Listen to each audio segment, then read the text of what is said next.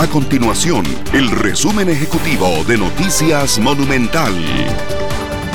Hola, mi nombre es Fernanda Romero y estas son las informaciones más importantes del día en Noticias Monumental. Un informe de la Contraloría General de la República reveló que el Estado estuvo pagando cuotas de alquileres calculadas con criterios poco precisos. La auditoría revela que en algunos casos se pagó por arrendamiento de inmuebles aumentos que estaban por encima de la inflación. El reporte del ente Contralor contempla los alquileres pagados entre el 2017 y el 2020. Según el documento de la mayoría de las instituciones giró información poco confiable a la Dirección General de Administración de Bienes y Contratación Administrativa del Ministerio de Hacienda sobre sus alquileres.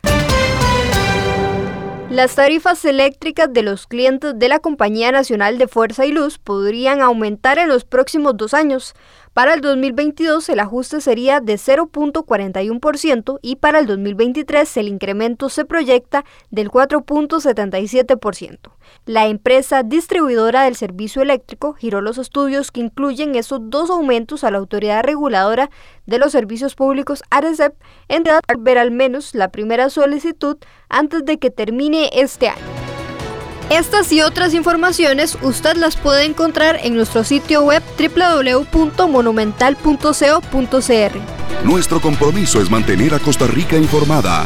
Esto fue el resumen ejecutivo de Noticias Monumental.